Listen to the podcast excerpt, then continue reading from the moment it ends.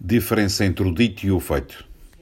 Como se sabe, o Fundo de Pesca foi criado para cautelar situações de quebra de rendimento dos pescadores devido a diversos fatores onde se inclui o mau tempo.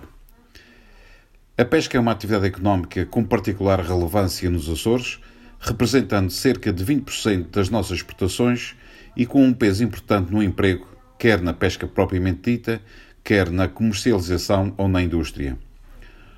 Ao longo destes anos, este mecanismo tem vindo a ser aperfeiçoado para garantir situações em que o pescador vê o seu rendimento a diminuir ou mesmo quando for privado desse rendimento, e também com o objetivo de tornar este regime mais transparente e mais rápido nos momentos da sua ativação. Uma das queixas do PSD, e ainda no plenário de dezembro isso se verificou, é que o pagamento é demorado sendo outra das queixas, confirmada numa nota de imprensa do PSD Graciosa em outubro passado, o facto de abranger poucos trabalhadores da pesca. Bem, então vamos ver.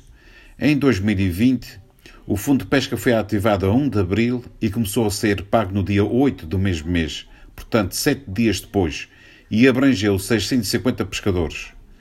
No dia 23 de abril, voltou a ser ativado e começou a ser pago no dia 29 ou seja, seis dias depois, envolvendo também 650 pescadores. Mais recentemente, e já na governação do PSD, CDS, PP e PPM e com os apoios do Chega e do Iniciativa Liberal, o Fundo de Pesca foi ativado no dia 7 de janeiro, começando a ser pago a 26, ou seja, 19 dias depois e envolvendo apenas 515 pescadores.